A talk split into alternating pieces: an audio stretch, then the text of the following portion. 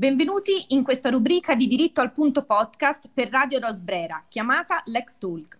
Io sono Benedetta Latini e sono un avvocato di Firenze, mi occupo di diritto civile e sono membro di un podcast giuridico chiamato appunto Diritto al Punto Podcast, attraverso il quale cerchiamo di spiegare con leggerezza e semplicità il diritto a tutti, proprio a tutti.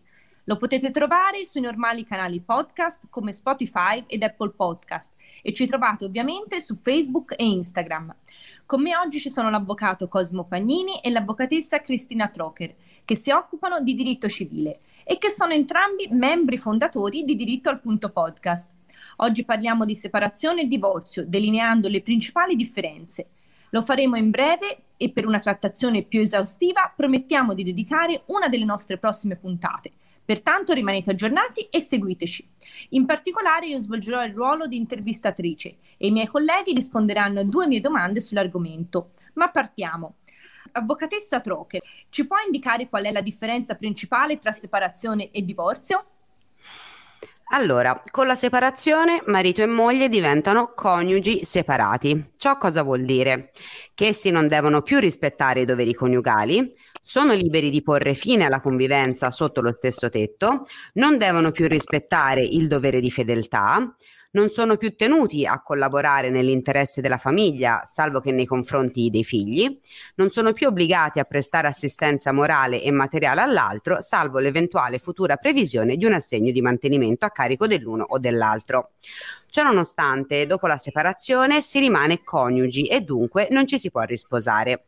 Con il divorzio, invece, il matrimonio si scioglie e si diventa a tutti gli effetti ex coniugi. Ricordiamoci che dal 2015, con la legge 55 del 2015, il tempo che deve intercorrere tra separazione e domanda di divorzio è stato ridotto. È stato infatti introdotto il cosiddetto divorzio breve. Non sono più necessari quindi 3 anni, ma bastano 6 mesi o 1 anno, a seconda dei casi. Se i coniugi si sono separati consensualmente, basteranno 6 mesi. Se invece la separazione è stata giudiziale, dovrà passare 1 anno dalla prima udienza davanti al giudice. In ogni caso poi si deve attendere la sentenza, anche se questa arriva anche oltre l'anno suddetto. Ovviamente la separazione deve essersi protratta ininterrottamente e l'eventuale sospensione deve essere eccepita dalla parte convenuta.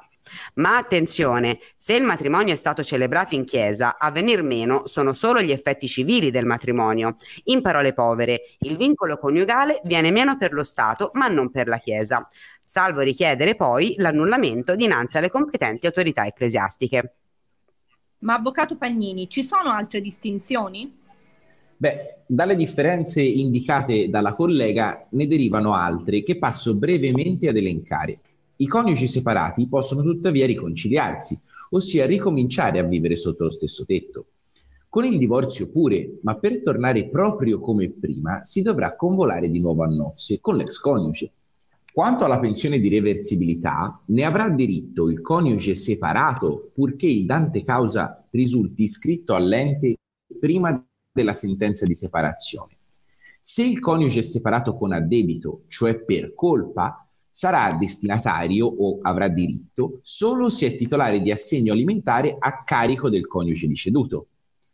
Quanto al coniuge divorziato, se è titolare di assegno di divorzio e non ha contratto nuovo matrimonio, ne avrà diritto purché il dante causa risulti iscritto all'ente prima della sentenza di divorzio.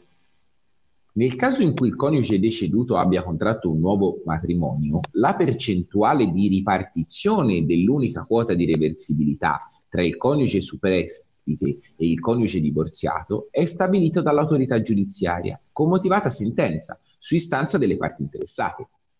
In caso di nuove nozze, il coniuge perde il diritto alla pensione di reversibilità e allo stesso viene liquidata una tantum, una somma pari a 26 volte l'importo della pensione percepita alla data del nuovo matrimonio. Altra questione molto discussa riguarda il TFR. Il coniuge separato non ha diritto ad alcuna quota del TFR, trattamento di fine rapporto, liquidato all'altro, diritto che invece spetta all'ex coniuge, ossia al divorziato, ma solamente se la sentenza di divorzio è diventata definitiva, cioè non è più modificabile, e il soggetto richiedente è titolare dell'assegno di divorzio o non si è risposato. Passando poi all'eredità, il coniuge separato avrà diritto all'eredità del coniuge defunto e questo diritto rimane anche nel caso in cui il coniuge defunto abbia fatto testamento escludendo l'altro coniuge. Con il divorzio, invece, vengono meno tutti i diritti ereditari. Questo perché, come abbiamo visto, il vincolo matrimoniale si scioglie. Chiarissimi. Eccoci alla conclusione della nostra breve rubrica legale. Come vi accennavo in precedenza, per maggiori informazioni vi rimandiamo all'ascolto del nostro podcast, nonché potete contattarci per chiarimenti e consulenze ai seguenti indirizzi: la nostra mail info@dirittoalpunto.it e consulenza@dirittoalpunto.it o direttamente sul nostro sito www.dirittoalpuntopodcast.com. Ci vediamo al prossimo episodio di Lex Talk. Ciao a tutti! Ciao! Ciao!